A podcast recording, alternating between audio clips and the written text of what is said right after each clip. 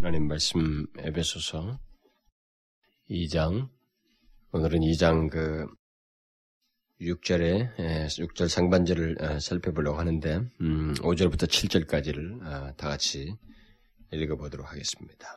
시작. 허물로 죽은 우리를 그리스도와 함께 살리셨고 너희가 은혜로 구원을 얻은 것이라. 또 함께 일으키사 그리스도 예수 안에서 함께 하늘에 앉히시니 이는 그리스도 예수 안에서 우리에게 자비하심으로써 그 은혜의 지극히 풍성함을 오는 여러 세대에 나타내려 하심이니라.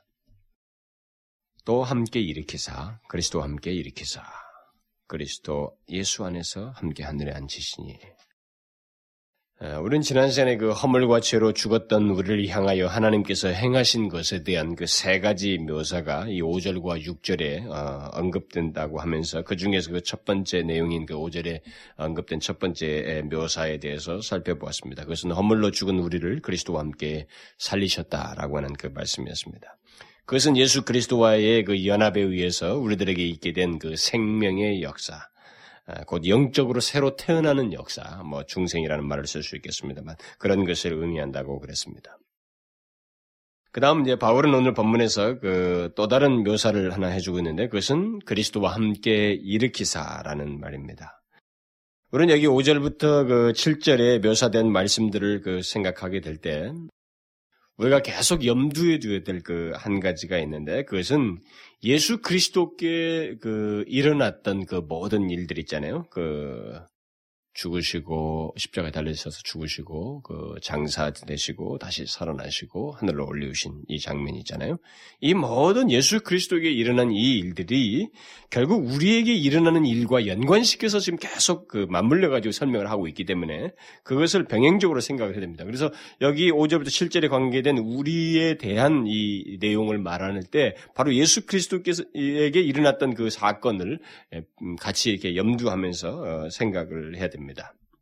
그러니까 하나님, 하나님께서 우리를 그리스도와 함께 살리셨고, 또 그리스도와 함께 일으키셨고, 그리스도와 함께 하늘에 앉히셨다고 하는 이 표현은 그리스도에게 일어났던 것들과 이렇게 병행하여서 지금 설명하는 것이기 때문에 그렇게 계속 그 생각하면서 이 말씀을 묵상해야 된다는 거죠.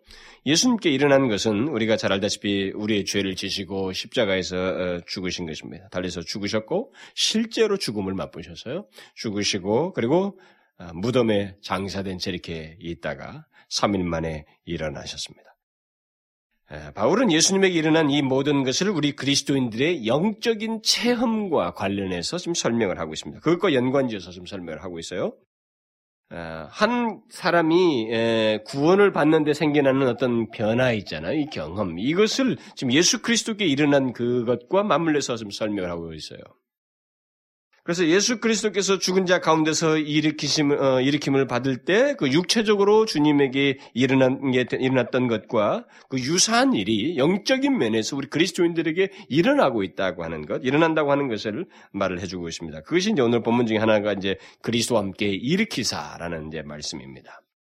그러므로 우리는 그 우리에게 일어난 일을 그 생각하기 위해서 먼저 주님에게 일어난 일을 생각할 필요가 있죠. 이것은 우리가 사실 항상 묵상해야 됩니다. 저는 그, 음, 종종 그, 어, 뭐, 요즘은, 어, 옛날에는 좀 그런 시간이 별로 없었습니다만, 제가 틈틈이 요즘 그 테이프를 가끔 들어보면, 그, 로이존스 목사의 그 설교 테이프를, 어, 이렇게 몇 개 있어가지고 그걸 계속 좀 들었어요. 어, 들었는데, 그 테이프이 어떤 테이프냐면, 어, 조금 한참 이렇게 힘이 왕성할 때 했던 그 카랑카랑한 목소리가 나온 그 시기의 어떤 설교 테이프였고 네, 또 다른 하나는 이제 거의 30년을 거기서 웨스민스 채플에서 목회를 하고 난 다음에 이제 그 늙어서 나오는 목소리잖아요. 힘을 내고 싶지만 그러니까 뭔가 그 자기가 말하고 싶은 것이 간절히 있지만 그게 좀 힘을 그렇게 마음껏 발산치 못하는 그런 톤이에요. 그게 자기가 30년 지난 뭐 이런 얘기를 하면서 설교를 하고 있기 때문에 근데 그 두 개의 설교를 이렇게 동시에 시대가 한참 지난 거지만 서로 차이가 있는 거지만 그걸 이렇게 제가 들어보면서 어, 느끼는 게 뭐냐면 근데 그 설교 중에서 계속 얘기하는 게 예수 얘기예요. 음? 본문과 이제 그게 관련되기 때문에 하는데 예수 얘기를 하는데 예수 그리스도 십자가 얘기. 어? 그리고 이, 이런 얘기 있잖아요. 음, 죽으셨다가 부활하셨다. 그런 얘기를 이 성도들이 30년 이상이나 들었을 거 아니겠어요? 귀에 박혔을 거 아니겠습니까?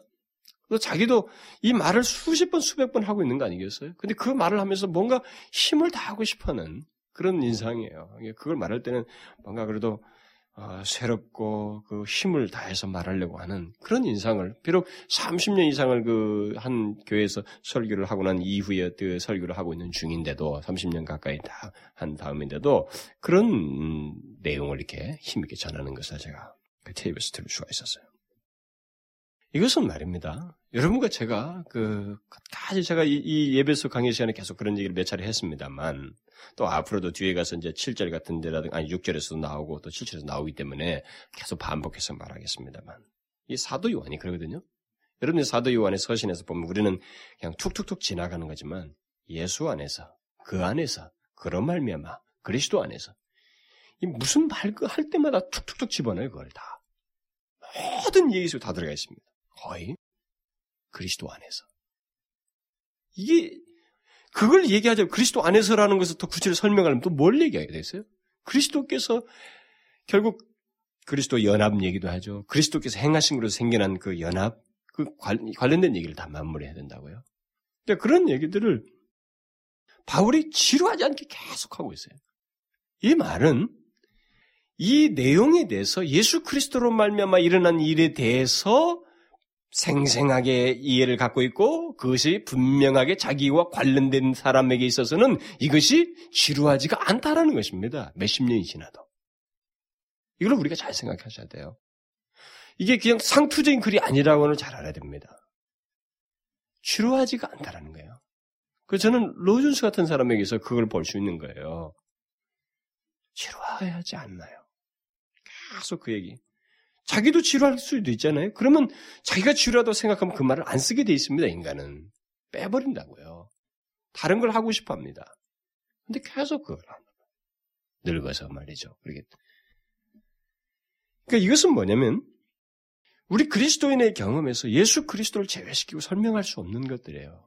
그러니까 이것을 바울이 여기서도 우리 그리스도인의 구원과 관련된 일어나는 이런 경험들을 설명하기 위해서 영적인 변화들을 설명하기 위해서 예수 그리스도와 맞물려서 설명하고 있습니다. 그러니까 우리가 예수 그리스도에 일어난 이 사건들 있잖아요. 그에게 있었던 이 일이 우리와 직접적으로 연관된 것들이기 때문에 이것을 근거로 해서 내가 있게 됐고 내가 지금 오늘의 신앙생활 하시는 모든 그것이 형성되어 있기 때문에 이것을 우리가 계속 묵상해야 돼요. 이것과 관련해서 우리의 신앙생활을 생각해야 됩니다. 그래서 이 부분은 우리가 말하는 자나 전하는 자나 듣는 자에게 있어서 지루함이 있어서는 안 되는 거예요. 지루하면 그때는 우리가 뭐가 이상해진 거죠. 우리 영혼이 메말라진 거예요. 그러니까 만약에 어, 전하는 자도 그렇고 어, 듣는 회중 중에서 뭐 예수 얘기만 또 다른 거 없나? 음? 만약 이렇게 된다 그러면 아, 뭐 예수께서 십자가에 죽으시고 그뭐 똑같은 얘기를 계속 하는구나. 이렇게 생각을 하고 미리 그 선짐작을 하고 설교를 듣는다는 그 말씀을 듣는 사람들은 그런 사람들은 그것이 주고자 하는 그 내용을 통해서 우리에게 전달하려고 했고 마르지 않게 수십 년, 수천 년을 이렇게 많은 사람들을 수백 년 이렇게 말이죠. 많은 사람들 그, 그 핵심적인 내용을 통해서 사람들에게 변화와 감동을 줬던 이 내용이 그 사람에게는 이제 더 이상 감동이 안 된다는 것을 의미합니다. 그렇기 때문에 우리는 이것을 잊지 말아야 돼요. 예수 그리스도와 관련해서 이 모든 것이 설명된다는 거, 우리 그리스도인의. 그래서 그것을 항상 묵상해야 된다는 겁니다. 예수 그리스도 주님에게 일어난 일들을 우리 어, 직접 연관되기 때문에 생각할 필요가 있다는 것이죠. 그 말은 여러분들이 우리가 지금 어, 청교도 모임하는 사람들은 그 칼빈의 기독교 강요 그걸 공부하는 중에 그 한 가지 중요한 내용이 나오잖아요. 칼빈이 그 모든 교리를 기독교 강요를 설명을 할 때 이것을 경건의 목적으로서 다 썼다. 무슨 신학적인 강론을 하려는 게 아니라 경건의 목적으로 경건을 유, 경건한 어떤 그런 결과를 유도하기 위해서 그걸 썼다는 것이고 그런데 이 내용 속에 이 사람이 강조점이 뭐냐면 승천과 예수 그리스도의 승천과 관련돼서 모든 내용을 설명하고 거죠. 그러니까 계속적으로 이 모든 내용이 우리에게 경건을 자극하면서 뭘 내냐면 우리로 하여금 장차에 있게 될 이런 소망을 자고 위로가 되는 내용들을 이 교리를 설명하는 가운데서 기저에 계속 알고 있다는 거예요. 그것을 굉장히 중요하게 생각하고 그 교리 전개를 하고 있다는 겁니다. 그건 뭘 말하는 거예요? 제가 왜 이것을 계속 생각했느냐면 우리는 예수 그리스도께서 과거에 행하신 어떤 십자가의 사건을 얻게 된 어떤 유익을 끝난 게 아닙니다. 이것은 지속적인 우리에게 역사가 이제 관련돼 있어요. 현재 우리의 삶과 그리스도의 삶뿐만 아니라 최종적으로 그리스도께서 죽으셨다가 살아나시고 부활하셔서 하늘에 앉으시고 그가 높이 계신 이 장면이 결국 우리의 모든 구원의 삶, 결국 우리의 이제 영혼의 영적인 모든 그 최후에까지 있게 될 이 모든 것에 한 그 병행돼서 생각할 수 있는 내용들이다 이 말입니다. 결국 우리가 올리워지는 거죠. 그러니까 그, 그것을 아직도 우리는 예수 그리스도께서 보이신 것이 우리에게 계속적으로 성취되어야 될, 이루어질 내용들이 많이 갖고 있기 때문에 그것을 병행해서 생각해야 됩니다. 네, 궁극적으로요. 그러나 여기서 지금 말하는 것은 일차적으로 영적인 의미다는 겁니다. 영적인 의미에서 우선 그것을 제가 오늘 이제 설명을 할 건데 그것을 어, 어, 이 의미를 설명하는 데서도 바울이 계속 이거 병행적으로 말하고 있기 때문에 이것을 우리가 잊지 말아야 된다는 거죠. 먼저 우리 주님은 여기서 어, 죽어서 무덤 가운데 있으신 가운데 일으키셨다는 일어나셨다고 하는 이 일으킨 바 됐다고 하는 이 문제를 여기서 말하면서 우리와 연관시켜서 말해 주고 있습니다. 그는 죽어서 분명히 무덤 가운데 있으셨습니다. 그러나 그 죽음의 무덤으로부터 그는 일어나셨어요. 일으킨 바 되었습니다. 하나님께서 그를 일으키심으로 더 이상 그는 무덤에 있지 않았습니다. 그는 수위만을 남겨두고 무덤에서 살아나셨습니다. 그가 살아나셔서 40일, 40일 동안 많은 사람들에게 나타나셔서 자기를 보이, 나타내 보이신 후에 하늘로 올리우셨습니다. 하나님 우편에 앉게 되었다. 이렇게 성경이 말을 하고 있잖아요. 주님에게 있었던 그 바로 이 경험을 바울은 우리의 구원의 비유에서 지금 말을 하고 있는 것입니다. 주님께서 사망의 영역에 계시다가 살아나셔서 다른 영역, 곧 생명의 영역에 있게 되었다는 것, 되었던 것처럼 그리스도인들에게 그런 대변화가 있게 되었다라는 것입니다. 어떻게? 하나님께서 그리스도와 함께 우리를 일으키심으로 그와 같은 대변화가 있게 되었다. 이건 영적으로 연결시켜서 말하는 거예요. 그리스도께서 일어난 일과 같은 일이 우리들에게 일어나게 되었다는 건데, 물론 그리스도와 함께 우리를 일으켰다는 이 말은 1차적으로 이제 제가 앞에서도 계속 말하지만 영적인 의미입니다. 구원과 관련되기 때문에 영적인 의미. 2, 장 1절부터 3절까지 어떤 상태에 있었다는 죽은 상태를 얘기하고 있기 때문에 영적인 의미로 생각을 해야 됩니다. 예수님에게는 육체적인 그 내용이 있었지만은 그 육체적인 측면에서의 그 어, 부활 어, 이것은 아직 우리에게 일어나지 않았습니다. 그것은 장차 우리 가운데 있게 될 것입니다. 여기 우리를 일으켰다는 말의 일차적인 의미는 이 땅에 살고 있는 우리들에게 어, 어떤 일어난 영적인 변화를 말하는 것입니다. 당시 에베소 교회 성도들에게 이것을 쓰고 있다는 걸 생각하게 될 때 그것을 말한다는 것이죠. 예수 그리스도를 일으켰던 그 하나님의 능력이 동일하게 당시 그리스도인들에게 곧 우리 모든 그리스도인들에게 나타나서 우리를 죄와 허물로 죽었던 상태에서 일으켰다라는 것입니다. 그 영적인 일으킴이 하나님의 능력에서 우리에게 있게 됐는데 바로 예수 그리스도께서 죽으셔서 장사되었다가 일어난 것과 똑같은 하나님의 능력이라는 것입니다. 이걸 우리가 잘 기억해야 되죠. 그러면 여기 함께 일으키사라는 이 말이 의미하는 것은 일차적으로 그리스도인은 더 이상 죽은 상태에 있지 않다는 것입니다. 영적으로 죽은 상태에 있지 않다는 것입니다. 그런 이것을 분명히 알고 있어야 됩니다. 크리스천들은, 그리스도인들은 더 이상 우리는 죽은 상태에 있지 않습니다. 그리스도와 함께 일으킨, 일으킨 바 되었기 때문에 더 이상 그 죽음의 상태에 있지 않습니다. 이것을 우리가 항상 기억하고 살아야 됩니다. 바울은 에베소 교회 성도들이 이것을 분명히 알고 있기를 바랬습니다. 그래서 어 1장 그 17절 이하에서 어, 그런 기도를 하는 거 아니겠어요? 영광의 아버지께서 지혜와 계시의 정신을 너희에게 주사 믿는 우리에게 베푸신 능력의 지극히 크심이 어떤 것을 너희로 알게 하시기를 구하노라. 뭘 알게 하기를 보내?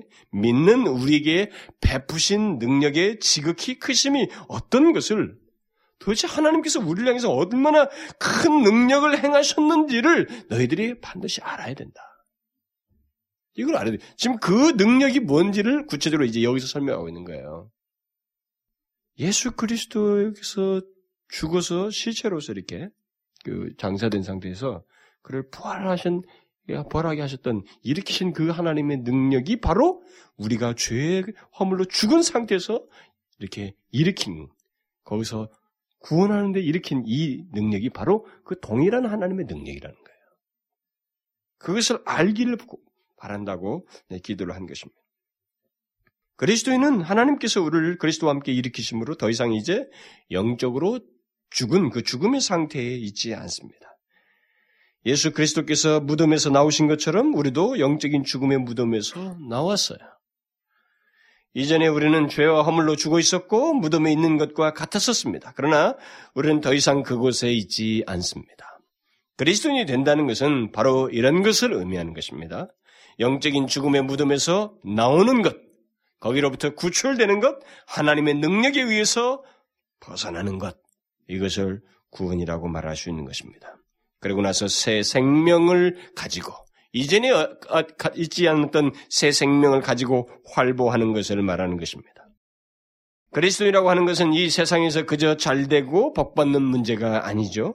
이 세상에서 흔히 말하는 어떤 가장 큰 변화, 이 세상에서 인간 세계에서 가장 큰 변화라고 하는 그 큰 변화를 소, 경험하고 소유한 사람들입니다.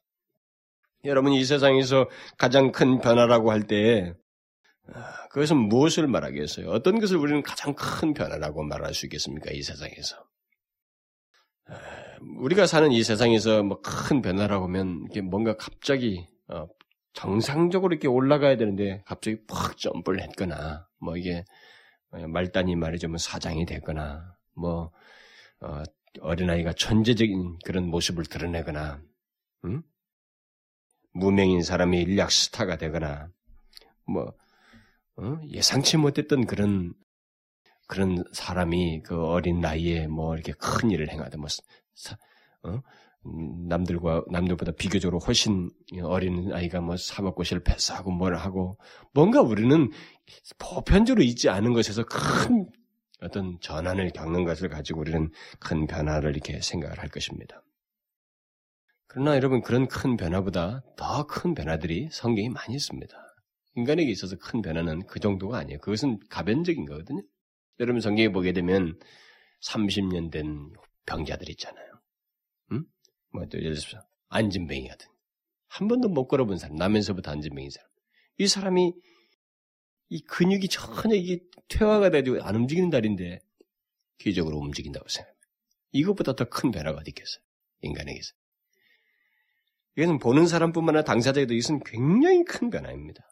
몇십 년 동안 어, 앞을 보고 자연세가 빛이 무엇이며 꽃의 색깔이 무엇이니 못 보던 그 맹인이 나면서부터 맹인 사람이 만약에 이 눈을 뜨게 된다고 생각해요. 이건 엄청난 변화죠. 인간에게 있어서. 그런데 인간에게 있어서 가장 큰 변화는 그게 아닙니다, 여러분. 뭐겠어요? 그것은 죽음과 사망이에요. 아니, 죽음과 생명이에요. 죽음에서 생명으로 옮겨지는 것이 인간에게 가장 큰 변화입니다. 성경에 보면 뭐 실제로 육신적인 그 죽음에서 상, 생명을 얻게 되는 다시 살아나는 장면이 성경에는 몇 개가 기록되어 있습니다만 여러분 알다시피 엘리야 당시에 뭐 BC 한 9세기죠. 어, 지금부터 2900년 가까이 되는 어? 2800 몇 년쯤 되겠네요.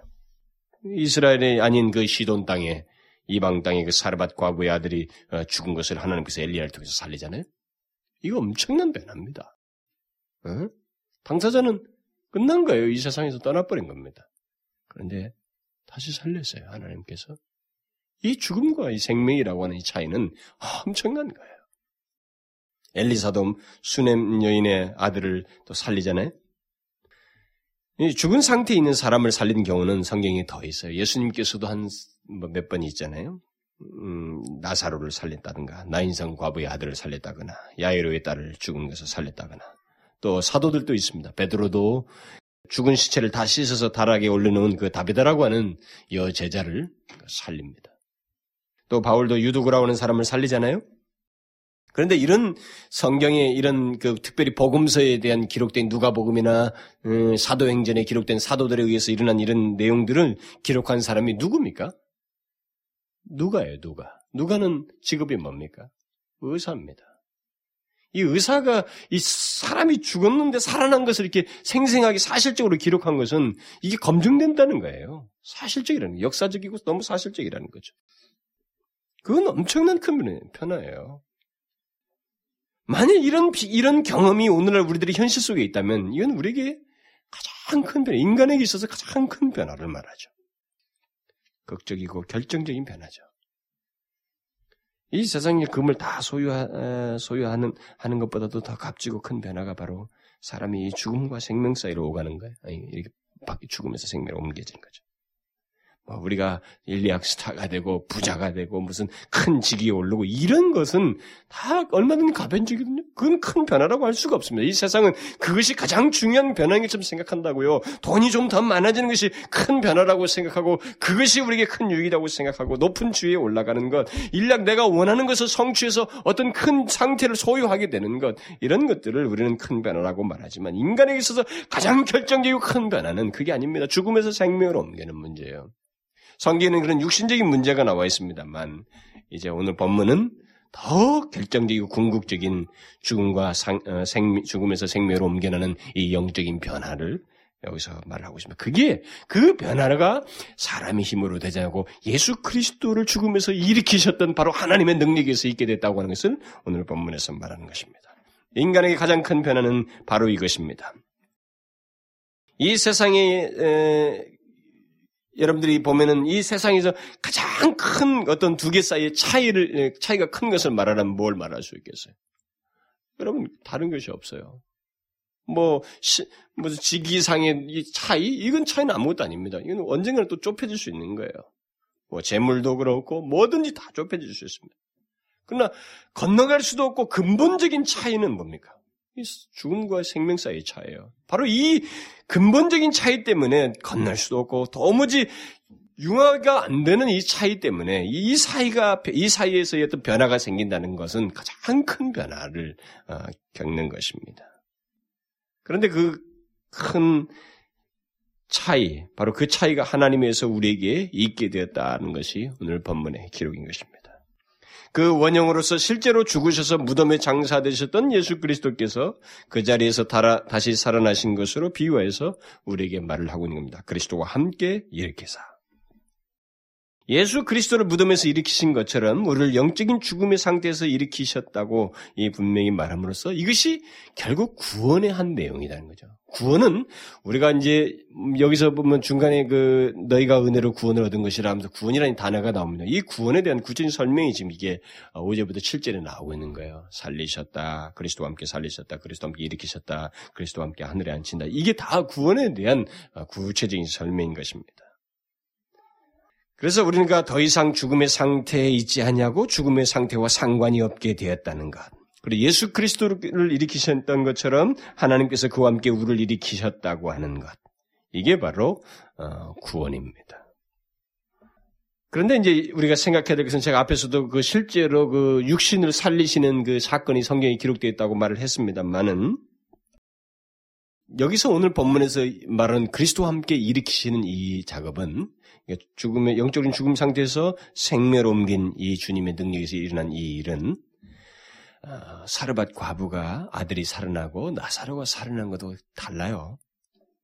어, 그것보다도 더 궁극적인 것입니다. 우리 그리스도인들의 일으킴, 이 살아남은 원형이 나사로나 사르밧 과부의 아들들이 아닙니다. 우리의 원형은 우리의 모형은 예수 그리스도예요. 원형이죠. 원형은 예수 그리스도. 영적으로 죽음의 무덤에서 일으킴을 받아 생명을 얻는 것뿐만 아니라 장래에 예수 그리스도께서 무덤에서 나와 부활의 몸으로 활동하셨던 것과 같은 영광스러운 몸체를 그 육신의 일으킴까지 우리에게 장차 있게 될 것이기 때문에 나사로가 그 썩어질 육신을 다시 얻고 또 다시 나중에 죽는 것하고는 근본적으로 다릅니다. 그래서 여기 일으키심이 더 근본적이고 결정적이고 중요한 거예요. 이 일으킴이 하나님의 능력에 의해서 있게 된다는 거예요. 사망에서 생명으로 옮겨지는 하나님의 능력에서 이 변화가 있게 됐다는 것입니다. 여러분 우리는 장래에 예수 그리스도께 일어나 일어났던 것 같은 그런 육체의 일으킴이 우리 가운데 있게 될 것입니다. 영적인 죽음에서 일으킨 바 된 사람들은 장차 그리스도와 같은 그 육신의 일으킴도 반드시 있게 됩니다. 그것을 어, 바울이 이 고린도전서에서 잘 말하잖아요. 죽음의 죽은 자의 부활이 장차 어떻게 될 것인지를 묘사해 주고 있습니다. 썩을 것으로 심고 썩지 아니할 것으로 다시 살며 욕된 것으로 심고 영광스러운 것으로 다시 살며 약한 것으로 심고 강한 것으로 다시 살며 육의 몸으로 심고 신령한 몸으로 다시 사나니 육의 몸이 있은즉 신령한 몸이 있느니라. 바로 예수 그리스도의 몸이에요. 그게 부활하셨을 때 예수 그리스도의 몸입니다. 썩지 아니하고 영광스럽고 강하며 신령한 몸. 어? 그 몸을 나중에 영적인 죽음에서 일으킨 사람들이 나중에 그 육체의 일으킴에 의해서 육신의 일으킴에서 그것을 소유하게 되는 것입니다. 그것은 장차 있게 될 거예요. 그러나 이제 그렇게 될 사람들이 현재 현재 이 땅에서 그 영적인 죽음에서 일으킨 바 된다고 하는 이 문제를 바울은 지금 말을 하고 있는 것입니다. 그게 구원을 그게 구원이고 바로 그리스도인들이다. 그래서 하나님께서 우리를 그리스도와 함께 일으키셨다고 하는 것이 무엇을 의미하고 무엇을 내포하는지 이것에 대해서 어, 여러분들이 어, 염두에 두어야 됩니다. 여기 바울이 이것을 구체적으로 설명을 하고 있는 것은 어, 사실 구원을 너무 막연하게 생각해서는 안 된다는 거죠. 한 단어로 쉽게 생각할 수 없는 엄청난 내용을 다 포함하고 있는 것입니다. 특별히 제가 먼저 말한 것처럼 우리는 더 이상 죽음의 상태에 있지 않다는 것입니다. 인간에게서 가장 강력한 적은 죽음이거든요. 이 죽음에 대한 이 죽음이라고 하는 이 적에 대해서는 아, 누구도 거기 앞에서는 능력을 발휘하지 못합니다. 그런데 여러분, 이 죽음이 그리스도인 앞에서는 힘을 못 쓴다는 거 아니에요. 왜요? 그리스도인들을 죽음에서 일으키기 때문에. 실제적인 육신의 사망은 그리스도인에게서 죽음이라는 것을 의미하지 않습니다. 우리를 영적인 죽음에서 일으킨 사람, 여러분 영적인 죽음에서 일으키지 않은 사람은 육신적인 사망뿐만 아니라 영원한 상망을 소유하게 됩니다. 그러나 영적인 죽음에서 일으킨 바 된 사람들은 이 사망, 육신적인 사망이라고 하는 것을 우리가 겪게 되지만 설사 본래 사망이 말하고자 하는 그 궁극적인 사망을 당하지 않습니다. 그렇기 때문에 어, 우리가 이것을 기억하고 사는 것이 굉장히 중요해요. 제가 어, 최근에 어떤 사람이 또 어, 운명했다고 얘기를 들었는데 운명하기 전에 한 달 동안에 뭐 한한 두세 달인가 그렇게를 하도 불안해하고 두려워했대요. 교회 교회 좀 오래 다니신 분인데도 불안해하고 있다. 여러분 그럴 수 있습니다. 그건 뭐 우리가 꼭 믿음이 있느냐 없느냐는 문제 가지고 꼭 그렇게 단정적으로 말할 수는 없어요. 우리에게 있어서 그 다소 혼란스러운 시간은 있을 수 있습니다. 죽기 전에 어, 그것은 그 사단의 공략이기도 하고 인간이 가장 처음으로 겪는 아주 어, 무서움이거든요. 지금까지 그 다른 무서움들은 일시적으로 다 지나가는 건데 이것은 자기의 영을 막 끊는다고 하는 것이기 때문에 이건 경험자가 아니면 사실 설명할 수 없는 겁니다. 나라고 하는 존재가 이제 다 끝난다고 하는 거예요. 그래서 나하고 연관된 사람들이 다 관계가 끊겨질 것들을 다 연상하게 되기 때문에 그리고 하던 일들 모든 거 이 주변 상황 다 놓고 간다는 거 그리고 누리던 것이 부유하고 또 누린 것이 많은 사람일수록 이런 것들을 다 끊고 간다는 것이 이제 생각으로 확 몰려오기 때문에 이건 사람을 굉장히 혼란하게 합니다. 굉장히 힘들게 만든다. 그 죽음에 대해서 두려워하고 막 막 누군가 옆에서 얘기 좀 해줬으면 좋겠고 같이 있어주면 좋겠고 막 그런 혼란스러운 마음을 가, 갖는 경우가 종종 있어요 사실. 근데 그게 사단의 유혹입니다. 근데 그것은 오래 지속할 이유가 없어요 그리스도인들이면. 왜 그러냐면 그리스도인은 더 이상 죽음의 상태에 있지 않다는 것입니다. 여기 그리스도와 함께 일으키사라고 하는 이 말은 그래서 구원을 구원을 설명하면서 구원의 내용으로 써서 그리스도와 함께 일으키사라고 하는 이 말은 바로 그런 내용을 포함합니다. 우리는 더 이상 그리스, 죽음의 상태에 있지 않다는 것입니다. 우리들이 이 세상에 있을 수 있는 가장 큰 변화를 결국 그런 면에서 경험한 겁니다. 도저히 좁힐 수 없는 죽음과 생명의 이 깊은 고를 그리스도와 함께 우리가 넘어섰다는 그리고 그리스도와 함께 일으키사라고 하는 이 말은 영적인 죽음으로 인해서 생길 수 있는 어, 모든 결과로부터 우리들이 자유하다는 것을 또한 의미합니다. 그러니까 영적인 죽음으로 인해서 생길 수 있는 그 모든 결과 같은 것이 무엇이겠어요? 그것은 정죄, 또 죄로 인한 형벌, 아까 뭐 죽음도 다 포함되겠습니다만 사망도 하나님의 진노입니다. 여러분 사람은 죽고 끝나는 게 아니라는 거죠. 죄에 대해서 뭐 이 땅에서부터뿐만 아니라 최종적인 하나님의 죽음 이후에는 심판이 있다고 그랬잖아요. 거기서 정죄가 있다고요. 죄를 정한단 말입니다.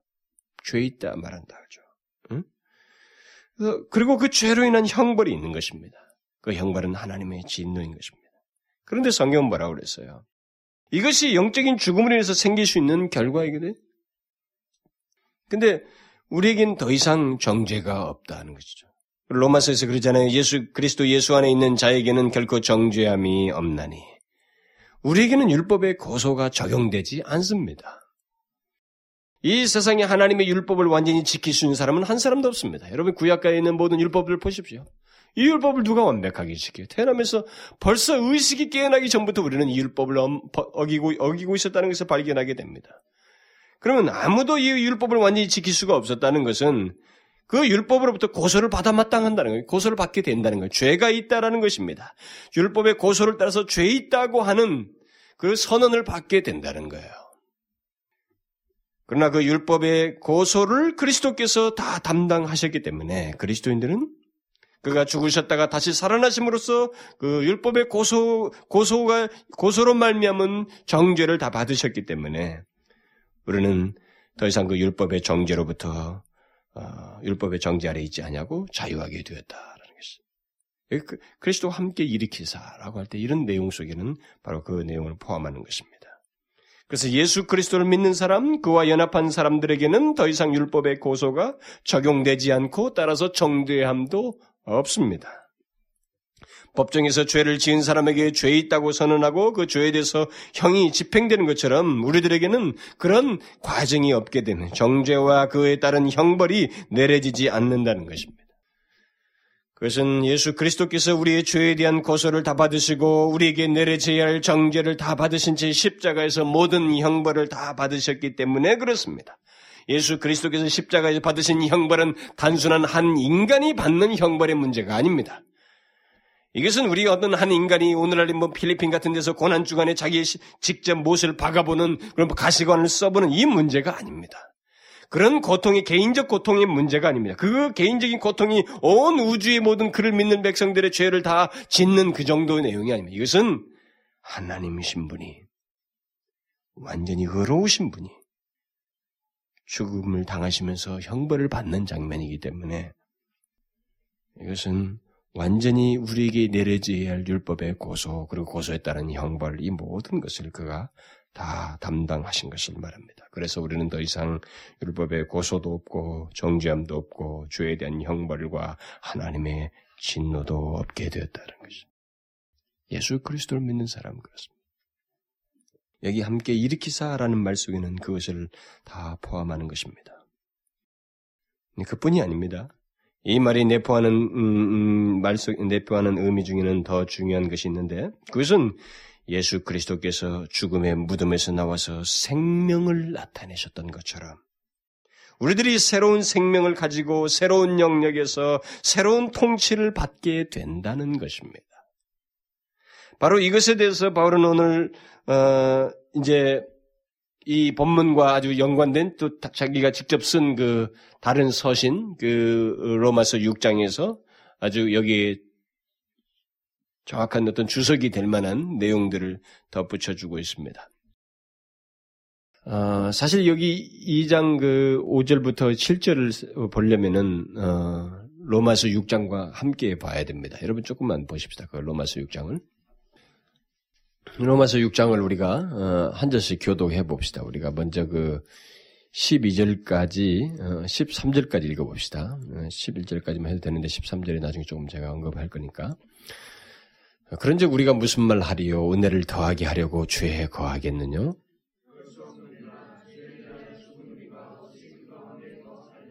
무릇 그리스도 예수와 합하여 세례를 받은 우리는 그의 죽으심과 합하여 세례 받은 줄을 알지 못하느냐.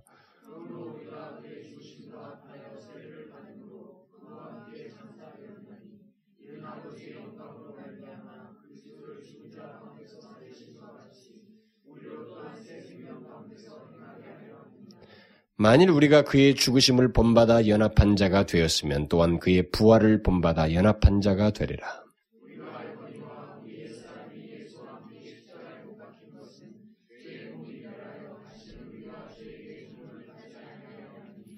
이는 죽은 자가 죄에서 벗어나 의롭다 하심을 얻었음이니라.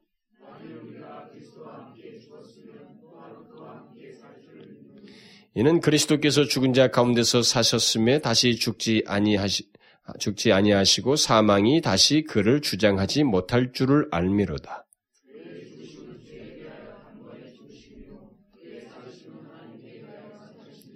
이와 같이 너희도 너희 자신을 죄에 대하여 죽은 자요 그리스도 예수 안에서 하나님을 대하여는 산자로 여길지어다.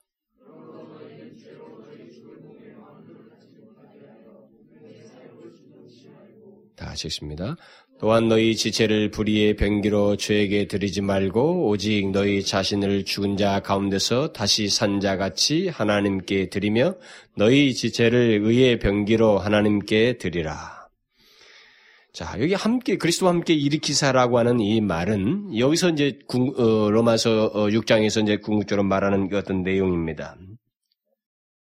어, 무덤에서 나와서 죽은 것으로 끝나지 아니하고 무덤에서 나와서 생명을 어, 소유하는 것. 다시 말하면 그 새로운 영역에서 새로운 통치를 받게 되는 것을 말합니다. 그래서 이 로마서 6장에서는 이제 그것을 어, 어떤 단어로 이제 우리 그 10절, 11절에 이제 그 언급되는 게 뭐냐면 죄에 대해서 그리스도와 함께 일으킨 자를 죄에 대해서 죽은 자요 하나님에 대해서 산 자다 이렇게 말하고 죽은 자이지만 동시에 하나님에 대하여서 산 자이다. 죽은 자로 죄에 대해서 죽은 것을 끝나지 않습니다. 더 적극적인 내용을 가지고 있다는 거죠. 하나님에 대해서 산 자이다. 이렇게 말을 하고 있습니다. 그래서 이 오늘 읽은 이 내용은 그리스도와 함께 일으킨 자의 변화가 무엇인지 그것이 어떻게 나타나게 되는지 그 내용에까지 이제 어, 말을 해주고 있습니다. 로마서 6장에서 바울은 우리들이 어, 그리스도와 함께 어, 죽어 장사되었다는 것과 그와 함께 사는 살게 되었다는 것을 이제 반복적으로 말을 해주면서 우리에게 이것을 적용해주고 있습니다. 그것만 제가 간단히 조금 어, 덧붙이고 싶은데 우리들이 그리스도와 함께 십자가에 못 박힌 것과 죽은 것과 장사되었다는 것을 먼저 한 내용으로서 이렇게 반복해서 이렇게 말을 해주고 동시에 그리스도의 부활을 본받아 연합한 자가 되었다는 것, 또 그와 함께 산다는 것, 곧 그리스도와 함께 일으켰다고 하는 이 문제를 이렇게 같이 병행적으로 말을 해주고 있습니다. 그러면서 그리스도인과 이렇게 죄에 대해서 죽은 자요, 하나님의 산 자이다. 이렇게 말을 하고 있습니다. 마침내 이제 이 장면을 말하기 위해서 먼저 예수 그리스도께서 죽으심, 그의 죽으심은 죄에 대해서 단번에 죽으심이요, 그의 살으심은 하나님에 대해서 살으십니다. 이렇게 말하고 난 다음에 그것을 어, 우리에게 바로 적용시켜서 어, 여러분들 11절에서 본 것처럼 이와 같이 너희도 이렇게 우리도 그의 죽으심, 그리스도의 죽으심이 죄에 대해서 단번에 죽으심이고 그의 살으심은 하나님에 대해서 살으십니다. 근데 그리고 그의 죽으심을 우리와 계속 연관시켜서 말해서 함께 연합하여 이렇게 말했습니다. 근데 그의 살은 것도 그와 함께 그 연합하여서 이렇게 말을 했어요. 그러면서 그의 죽으심과 그의 살으심, 이 문제가 우리에게 통인하게 있게 된 얘기를 하고 있어요. 그러면서 이와 같이 너희도 너희 자신을 죄에 대하여는 죽은 자, 그리고 그리스도 예수 안에서 하나님에 대하여는 산자로 여길지어다. 이렇게 말하고 있습니다. 그리스도와 함께 죽고 장사 지내, 어, 장사 지내, 어, 지냈다가 그 일으킴 받은 우리를 여기서 사도 바울이 최종적으로 말하고 있는 이 내용을 기억하게 됩니다. 이것은 이 두 양면을 어, 우리에게 일으킨 자들에게 있는 한 가지 중요한 그 결과로서 말을 하고 있기 때문에 이것을 우리가 기억해야 됩니다. 우리는 먼저 죄에 대해서 죽은 자예요. 또 하나는 하나님에 대해서 산 자입니다. 하나님 그리스도와 함께 일으킴 받은 우리를 죄에 대해서 죽었다라고 했어요. 죽은 자이다라고 했을 때 이 말이 무슨 말이에요? 여러분 죄에 대해서 죽은 자이다. 여기서 죄에 대해서 죽은 자라고 하는 이 말은 바울이 먼저 예수께서 어, 죄에 대해서 죽었음을 말하면서 우리에게 적용하고 있다는 것을 염두에 둘 필요가 있죠. 이 말은 결국 주님이 일으키심으로 더 이상 죄의 영역이 있지 않고 그가 우리들의 죄를 다 지시고 십자가에 죽으시고 장사되었잖아요. 그 그리스도의 그 죄의 영역이 더 이상 있지 않냐고 죄의 통치와 그 사망의 통치 아래 더 이상 있지 않은 것처럼 우리도 이제 더 이상 죄의 통치와 사망의 통치 아래 있지 않다라는 말입니다. 죄에 대해서 죽었다는 말은 그런 그런 의미예요. 그래서 우리는 더 이상 죄의 통치 아래 있지 않습니다. 죄가 우리 우리의 왕노를 타지 않는다는 거죠. 그래서 그 죄와 사망의 영역에서 우리는 완전히 벗어났다는 죄가 우리를 통치할 수 있는 영역에 있지 않다는 것입니다. 그런데 중요한 것은 여기서 죽은 자다, 죄에 대해서 죽은 자라고 말하고 있다는 거죠. 이 말은 우리의 행동에 앞서서 우리가 무엇을 했느냐에 그것에 앞서서 예수 그리스도와의 연합 때문에 그리스도와 함께 살고 일으킨 것 때문에 우리가 그런 존재가 되어버렸다는 것입니다. 예수 그리스도를 믿는 사람은 죄에 대해서 죽는 행동, 어떤 그것을 말하기에 앞서서 존재가 그렇다는 거예요. 죽은 자이다라고 말합니다. 그래서 죄와 사망의 영역에서 우리는 벗어난 존재이다. 이렇게 말하고 있습니다. 이것은 여러분 엄청난 내용인데요. 이 로마서에서 말한 이 교리적인 이 내용들이 있잖아요. 우리 많은 사람들이 그 구원을 굉장히 간단하게 생각하지만 그 구원이 얼마나 풍성한 내용을 담고 있는지 이 풍성한 내용의 그 배경에 예수 그리스도와 연관돼서 어떤 일들이 행해지는지를 이 로마서가 장황하게 설명하는 거예요. 상세하게. 이것을 우리가 명확하게 알아야 돼요. 이게 대충대충 알면 안 됩니다. 무슨 뭐 요즘 같이 하도 세상이 이상한 세상이 돼버려 가지고 말이죠. 이게 맨날 그 책도 무슨 뭐 뭡니까 이 마치 연속극 보듯이 보려고 하고 말이죠. 이 컴퓨터를 하다 보니까 무슨 연구를 안 하고 이렇게 보고 즐기는 풍토가 되다 보니까 하나님의 진리도 막 그런 식으로 하는 어, 것이 우리의 풍토가 돼가지고 뭐 로마서를 갖다가 무슨 뭐라고 제목이 붙였어요? 뭐 쉽게 보는 로마서인가 무슨 뭐 어, 뭐 그렇게 말하면서 그렇게 하는 것이 마치 잘한 일이냐 그것이 또 정당한 답인 것처럼 이렇게 그런 책이 뭐 시중에 나와가지고 많이 팔리고 있는데 나는 재앙이라고 생각합니다. 그건. 그런 풍토가 우리 가운데 있고 그런 것이 받아들여지고 그것이 호응을 얻고 인기를 끄는 우리의 이 영, 이 뭡니까, 이 신앙의 풍토는 내가 볼 때 재앙이라고 생각해. 로마서에 있는 이 진리를 여기에 이 깊이 소개되고 일부러 3장부터 어쩌면 1장 18절 이후부터 이렇게 쭉 8장까지 구원을 이렇게 설명을 하고 있는데 이것을 어떻게 해서 그렇게 깊은 내용들을 그냥 몇 마디로 요약해서 할 수가 있겠냐 말이에요. 그것은 보나마나 이게 대충대충 했을 거거든요. 감동스럽게 남들에게 감동적인 내용이 될 만한 그런 내용을 주했을 것이거든요. 게다가 거기다 분명히 많은 예화가 들어갔을 것입니다. 그런 것들을 우리가 선호하고 있다는 것이 이상해요. 비정상적인 것입니다. 우리는 이것을, 이런 중요한 내용들을 깊이 깊이 알아야 돼요. 그래서 우리가 여기 그리스도와 함께 일으키사라고 하면서 이렇게 말하는 이것이 죄에 대해서 죽었다. 그리고 동시에 하나님에 대해서 산 자이다라고 말할 때 이런 것을 통해서 우리 구원을 설명하는 것을 잘 생각해야 됩니다. 우리는 죄에 대해서 죽은 자예요. 죽은 존재이고 하나님에 대해서 산 존재입니다. 이것이 구원을 받은 자, 그리스도와 함께 일으킨 자에게 있는 존재적인 특징이고 결과예요. 먼저 이 존재에 대한 이해를 분명히 가지고 있어야 됩니다. 이것은 우리가 무엇을 행하기 이전에 그런 존재가 되어서 이제 우리는 더 이상 예수 그리스도 때문에 그와 연합 때문에 더 이상 죄의 지배와 죄의 특, 이 폭정 아래, 죄의 통치 아래 있지 않다는 것입니다. 그런 존재라는 거예요. 이것은 엄청난 내용이죠. 우리가 지금까지 살아왔던 것을 생각하게 되면 우리는 죄의 지배 아래 살아왔던 사람들입니다. 그런데 예수 그리스도와 연합 때문에 예수 그리스도를 믿게 된 이후에 우리가 여기서 분명히 밝혀지는 게, 밝혀진 게 뭐냐면 죄의 지배 아래 있지 않다라는 것입니다.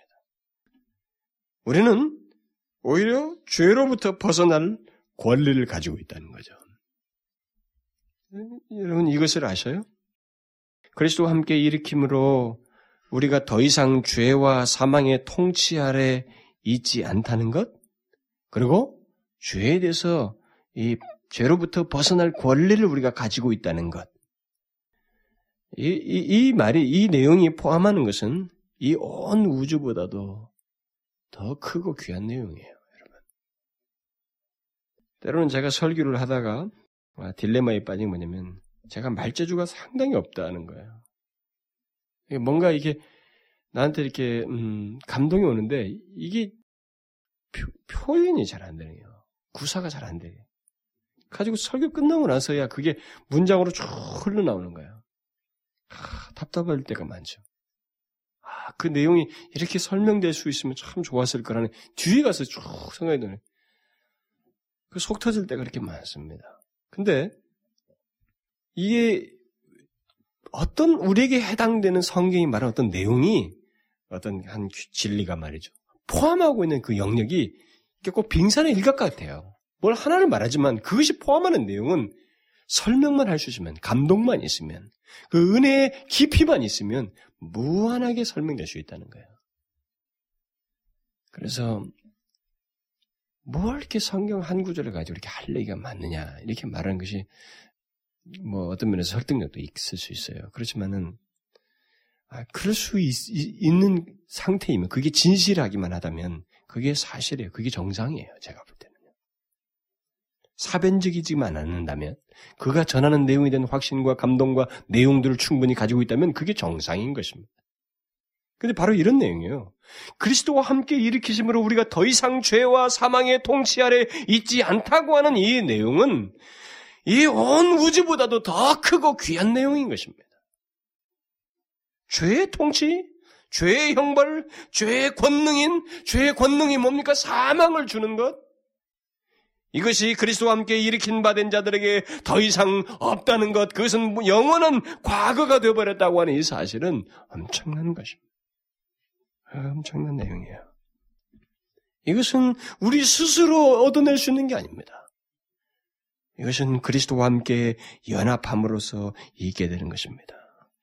무엇을 해서 된 일이 아니에요. 만약 여러분들이 그 증거를 알고 싶습니까? 알 수 있어요. 더욱 결정적이고 구체적인 증거들이 후에 나중에 다 하나님 앞에서 드러나겠지만 우리가 확인하는 날이 있겠지만 현재부터 알 수 있는 것 중에 하나는 그 증거 증거로서 알 수 있는 것 중에 하나는 여기서 죄에 대하여 죽은 자요라고 말하는 것처럼 죄에 대하여 죽은 자라고 하는 특징을 드러낼 수 있습니다. 그래서 죄에 대해서 우리가 no라고 말할 수 있다는 것입니다. 다시 말하면 죄를 분별해서 거부할 수 있는 죄에 대한 어떤 권리 행사를 할 수 있다는 말입니다. 죄로부터 벗어나는 권리를 가지고 죄에 대해서 no라고 하는 이런 어, 성령을 통한 능력을 갖고 있다는 것입니다. 이것은 그리스도와 함께 일으킨 자가 아니면 할 수가 없는 일입니다. 여러분들 중에는 이런 질문을 가질 수도 있겠죠. 예수 안 믿어도 나쁜 짓 하지 않으려고 하고 거부하는 것을 보았습니다. 뭐 죄에 대해서 거부합니다. 이렇게 말할지 모르겠습니다. 그것은 죄의 거부가 아닙니다, 여러분. 도의적으로 하고 있는 그런 것을 죄의 거부라고 생각하면 안 됩니다. 죄는 하나님께로 향하는 것입니다.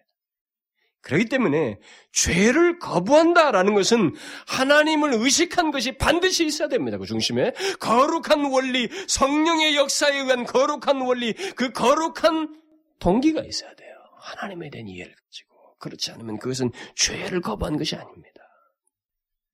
이 세상이 인정하는 윤리, 도덕 그리고 선을 행하는 것, 여러분 그것은 죄를 거부하는 것이 아닙니다. 죄에 대한 거부 능력에 관한 한 그것은 그리스도와 함께 일으킨 사람이 아니면 할 수가 없습니다. 예, 세상의 윤리를 지키고 선을 행하고 이렇게는 할 수 있어요. 세상 사람들은 하나님과 상관없이 윤리, 도덕을 지키고 선을 행하는 자이지 자기들이 죄를 거부할 능력을 나타내고 있지 않습니다. 그들은 선을 행해도 나름대로 이 상대적인 면에서 어떤 윤리를 지키고 뭘 해도 다 치우쳐 있고 본성을 쫓아 사는 것입니다. 자기 유익을 쫓아서 하고 동기가 비틀어져 있고 치우쳐 있습니다. 거룩함에 대한 동기가 하나도 없습니다. 이 거룩함의 원리가 작용되고 있지 않습니다, 여러분. 그것을 알아야 됩니다. 그 죄에 대해서 이런 어, 죽은 자의 특징을 나타내는 것은 그리스도와 함께 일으킨 자가 아니면 하지 못합니다. 나타내지 못해요. 그래서 바로 그리스도와 함께 일으킴 받지 않은 사람들은 여전히 죄와 사망의 통치 아래서 살고 있는 거예요. 뭐가 상대적으로 좀 나아 보이는 행동을 하더라도 죄와 사망의 통치 아래 있는 것입니다. 그래서 그런 죄 아래서 거부하는 건 커녕 오히려 죄의 원리를 따라서 살아가는 것입니다. 영적으로 죽어서 살아가고 있는 거예요. 무덤에 있는 것과 똑같습니다. 그 부분에서는 죽은 자입니다. 능력을 못 발휘합니다. 그러면 하나님에 대해서 산 자라는 말은 무슨 말입니까? 이것은 죄에 대해서 죽은 자와 정반대로 하나님의 통치 아래서 사는 것, 생명의 영역에서 사는 것을 말합니다. 하나님의 은혜 아래서 사는 것이요, 하나님의 모든 축복 아래서 사는 것을 말합니다. 하나님의 생명과 영적 축복들 가운데서 사는 것을 말합니다. 하나님에 대해서 산 자는 하나님의 능력이 그 사람 안에서 역사하여 그를 끝까지 인도하는 것이고, 그리스도와 함께 일으킴 받은 우리 그리스도인들은 현, 현재 바로 그런 상태의 그런 존재로서 생명을 드러내면서 살아가는 겁니다. 그 생명을 하나님을 향하여 드러내고 있어요. 나타내면서 사는 겁니다. 그래서 그리스도와 함께 일으킨 자들은, 일으킨 받은 자들은 아, 그리스도에게 생긴 변화처럼 뚜렷한 변화가 있습니다. 뚜렷한 변화가 있어요. 죄와 사망의 통치 아래 있지 아니하고 하나님의 통치와 주관 안에서 삶을 살아갑니다. 이게 뚜렷한 변화예요. 그러므로 그리스도와 함께 일으킨 자는 그 증거로서 죄에 대한 관계에서 그리고 하나님에 대한 관계에서 이전과 분명히 다른 모습을 갖게 되어 있습니다.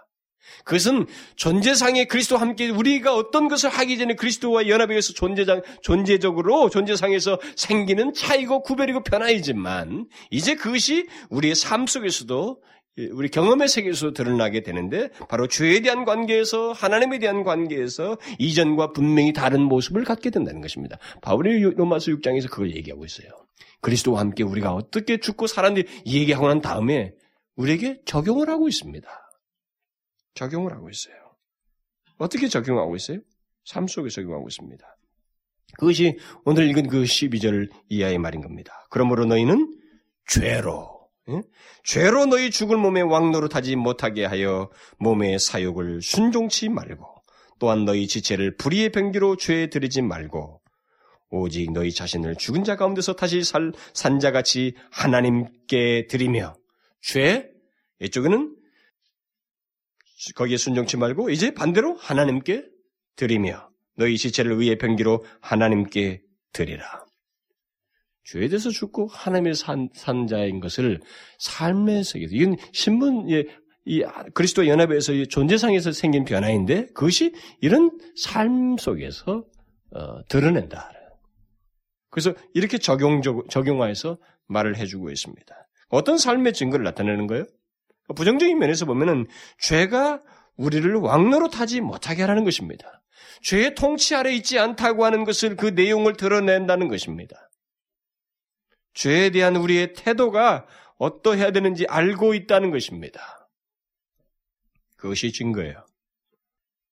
또 적극적으로는 우리 자신을 하나님께 드리라는 것입니다. 이것은 하나님께 대한 우리의 태도예요. 죄에 대해서 죽은 자요 하나님의 산 자는 죄에 대한 태도를 태도가 어때야 되는지 하나님에 대한 태도가 어때야 되는지를 알고 있는 자입니다. 그리스도와 함께 일으킨 자의 삶의 증거는 바로 이 두 가지로 크게 묘사됩니다.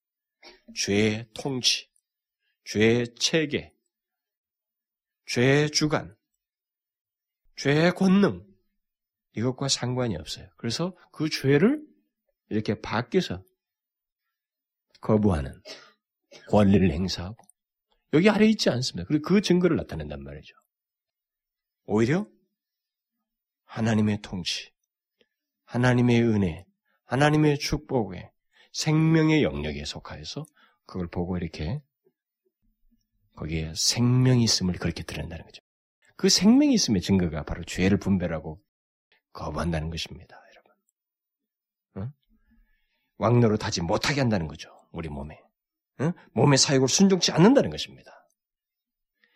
이전에 죽어, 죽은 상태에 있었던 죄, 사망을 주는 죄, 그 죄가 우리를 더 이상 다스리지 못하게 하라. 실제로 우리 그리스도인들은 못하게 한다는 것이죠. 오히려 우리 자신을 하나님께 드린다는 것입니다.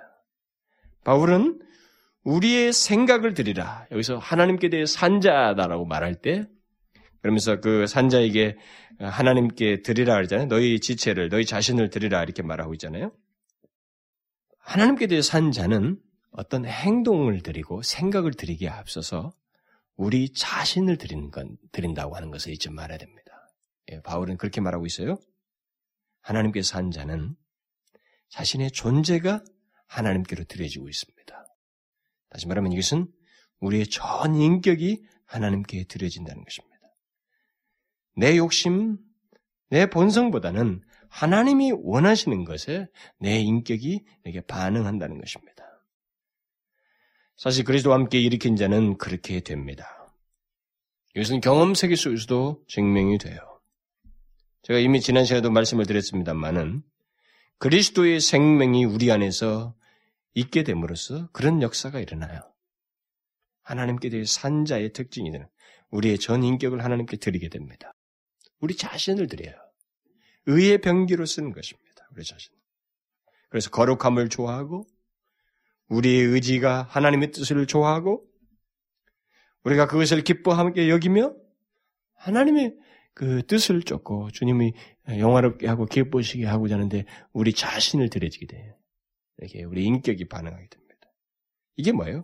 하나님의 통치 아래 있다는 것입니다. 하나님께 대해서 산 자라는 것입니다. 한쪽 영역에서 바로 이런 영역, 다른 영역으로 옮겨진 것이 어떻게 될 수 있는가? 여러분과 저희는 아무것도 할 수 없어요. 그 이전의 상태가 우리가 실체였기 때문에 영적으로 죽은 상태 아무것도 하지 못했습니다. 바로 죽어 있던 예수 그리스도의 몸을 살리셨던 바로 하나님의 능력에 의해서 있게 된 것입니다. 구원이 여러분 어떤 자기가 결단에 의해서 된 게 아니에요, 여러분 이거. 이건 바로 예수 그리스도를 죽음에서 장사된 무덤에서 일으키셨던 바로 그 하나님의 능력에 의해서 된 일입니다. 엄청난 일이죠. 그 하나님의 능력이 아니면 그 영적인 죽음의 상태에서 영적인 죽음의 무덤으로부터 우리를 이끌어낼 수가 없습니다. 누구도. 누구도 할 수 없어요. 그래서 여러분과 제가 그리스도인으로서 이 자리에 있게 된다면, 있게, 되, 있게 된다고 할 때, 우리, 우리들에게 있어서 현재 이 상태는 바로 하나님의 예수 그리스도를 일으킨 그 하나님의 능력에 의해서 있게 된 것입니다. 그것을 기억하십시오. 우리 자신에 의해서 된 게 아닙니다. 이건 하나님의 능력에 의해서 있게 되어서 우리가 하나님의 통치 아래 있고 하나님께 대해 산자로서 살아가고 있는 것입니다. 그래서 우리가 우리의 인격이 하나님의 말씀을 깨닫고 주의 것을 좋아하며 내 마음으로 그걸 원하고 내가 삶으로 의지로 주님이 원하시는 것에 이렇게 움직이며 살아가는 것입니다. 이런 인간의 변화는 아까 말한 것처럼 죽음과 생명 사이의 큰 차이를 극복한 것입니다. 넘어온 거예요. 제가 그랬잖아요. 이 세상에서 가장 큰 변화가 바로 이거라는 것입니다. 우리가 뭐 큰 돈을 보고 높은 권좌에 오르는 것, 그 변화도 이 변화에 못 미치는 것입니다. 설사 나사로 같은 사람이 육신이 살아나는 것도 이 변화에 못 미치는 거예요. 더 결정적인 변화, 가장 큰 변화, 가장 큰 차이를 극복한 것은 바로 전혀 시체와 같은 영적인 죽음의 상태에 있는 영적인 무덤에 있었던 우리를 하나님께서 예수 그리스도 살렸던 능력으로 살리셔서 이 영역 아래 있게 하신 것. 생명을 소유하게 된 것. 그래서 생명을 이렇게 드러내고 있는 것. 하나님을 알아본다는 거죠. 하나님을 아버지라 부른다는 거죠. 이게 생명이 있으니까 되는 거예요. 영적으로 죽은 상태인 사람은 그것이 안 생기는 것입니다. 그게 생명이 없기 때문에 이런 생명의 기운을 하나님을 향한 생명의 기운을 전혀 못 나타내는 것입니다. 하나님의 능력이 있게 된 것입니다. 여러분 이런 걸 생각해 보십시오. 구원이 우리가 생각하는 것 이상으로 간단하지가 않습니다. 이것은 엄청난 일이에요. 인간 하나가 구원받는 데 있어서는 천지를 창조하셨던 말씀으로 창조하셨던 그 하나님의 권능, 그의 능력에 의해서만 된다는 것입니다.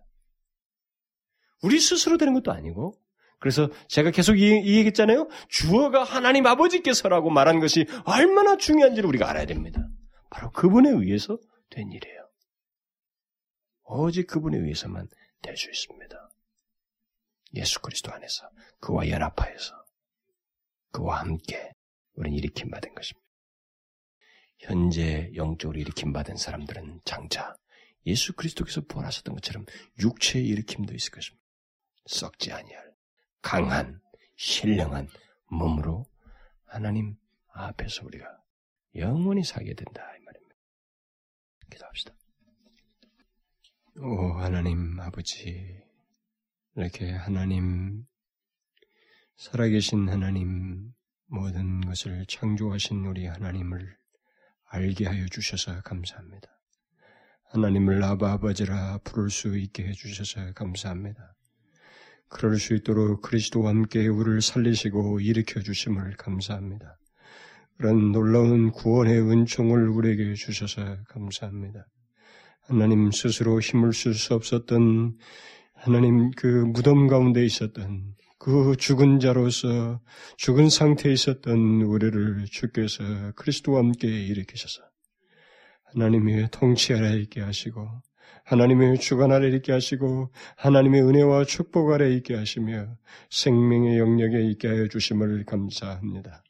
오 아버지여 이 영광스러운 복을 우리가 하나님의 이 우리로서는 그 이유를 알 수 없어요. 없사옵나 없는데 오직 이것이 모두 오직 주님 하나님에 의해서만 되어진 줄을 믿습니다. 하나님 우리 자신에게는 주님 앞에 내세울 것이 하나도 없습니다. 오직 하나님 편에서 일방적으로 하신 것이어서 우리는 그저 죽은 상태에 있었는데 죽어 있었던 우리에게 생명을 주신 것이어서 하나님 우리가 그 큰 차이, 큰 변화를 하나님 잘 모르지만 하나님의 이 온 우주와도 바꿀 수 없는 결정적인 차이요 최고의 변화요 복인 줄을 알게 하시고 일생토록 이것을 기억하며 살게 하여 주옵소서. 우리는 죄에 대해서 죽은 자요 하나님에 대해서 산 자로서 있으며 또한 사는 자인 것을 우리가 말씀을 통해서 외워싸우니 그런 증거를 드러내면서 살게 하여 주옵소서. 오 하나님 사랑하는 우리 지체들을 통해서 영광을 더욱 받으시옵소서. 그리스도와 함께 일으키심을 받은 우리 공동체를 통하여 주님 영광을 받으시옵소서. 그리고 조국 교회 안에 아직도 그리스도와 함께 일으킴 받은 모든 성도들을 그들을 통해서 더욱 영광을 받으시고 아직 일으킴 받지 못한 영혼들에까지 복음을 전하는 저희들 되게 하여 주옵소서. 예수 그리스도의 이름으로 기도하옵나이다. 아멘.